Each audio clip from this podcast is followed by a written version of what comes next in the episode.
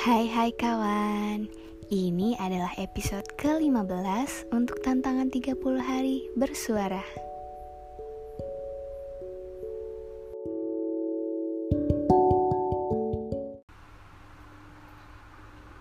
Berpuasa bukan hanya sekedar menahan lapar dan haus. Berpuasa bukan hanya sekedar persyaratan yang harus dilalui untuk menuju hari kemenangan. Berpuasa juga bukan sekedar beribadah pada Tuhan, tetapi banyak manfaat yang didapatkan jika kita berpuasa.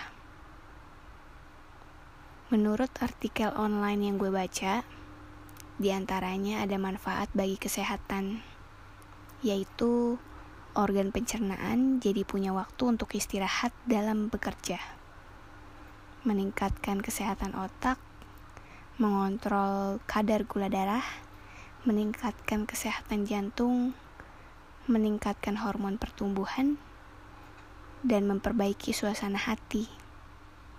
Berpuasa juga pastinya dapat menurunkan berat badan. Nah, buat yang sering gak pede dengan berat badan yang berlebihan, gue menyarankan untuk berpuasa deh daripada diet. Lumayan kan nurunin berat badan dan dapat pahala. Ketika berbuka, jangan berlebihan makannya, biar berat badan bisa menurun. Jangan ada kata balas dendam setelah berpuasa ya. Nanti manfaatnya malah gak bisa dirasa. Berpuasa dapat mengalahkan syahwat bermaksiat jika niat kita benar-benar untuk beribadah kepada Tuhan. Dan yang paling berarti adalah kita merasakan bagaimana rasanya tidak punya, seperti orang-orang yang kurang mampu, tidak bisa makan sehari 3 kali.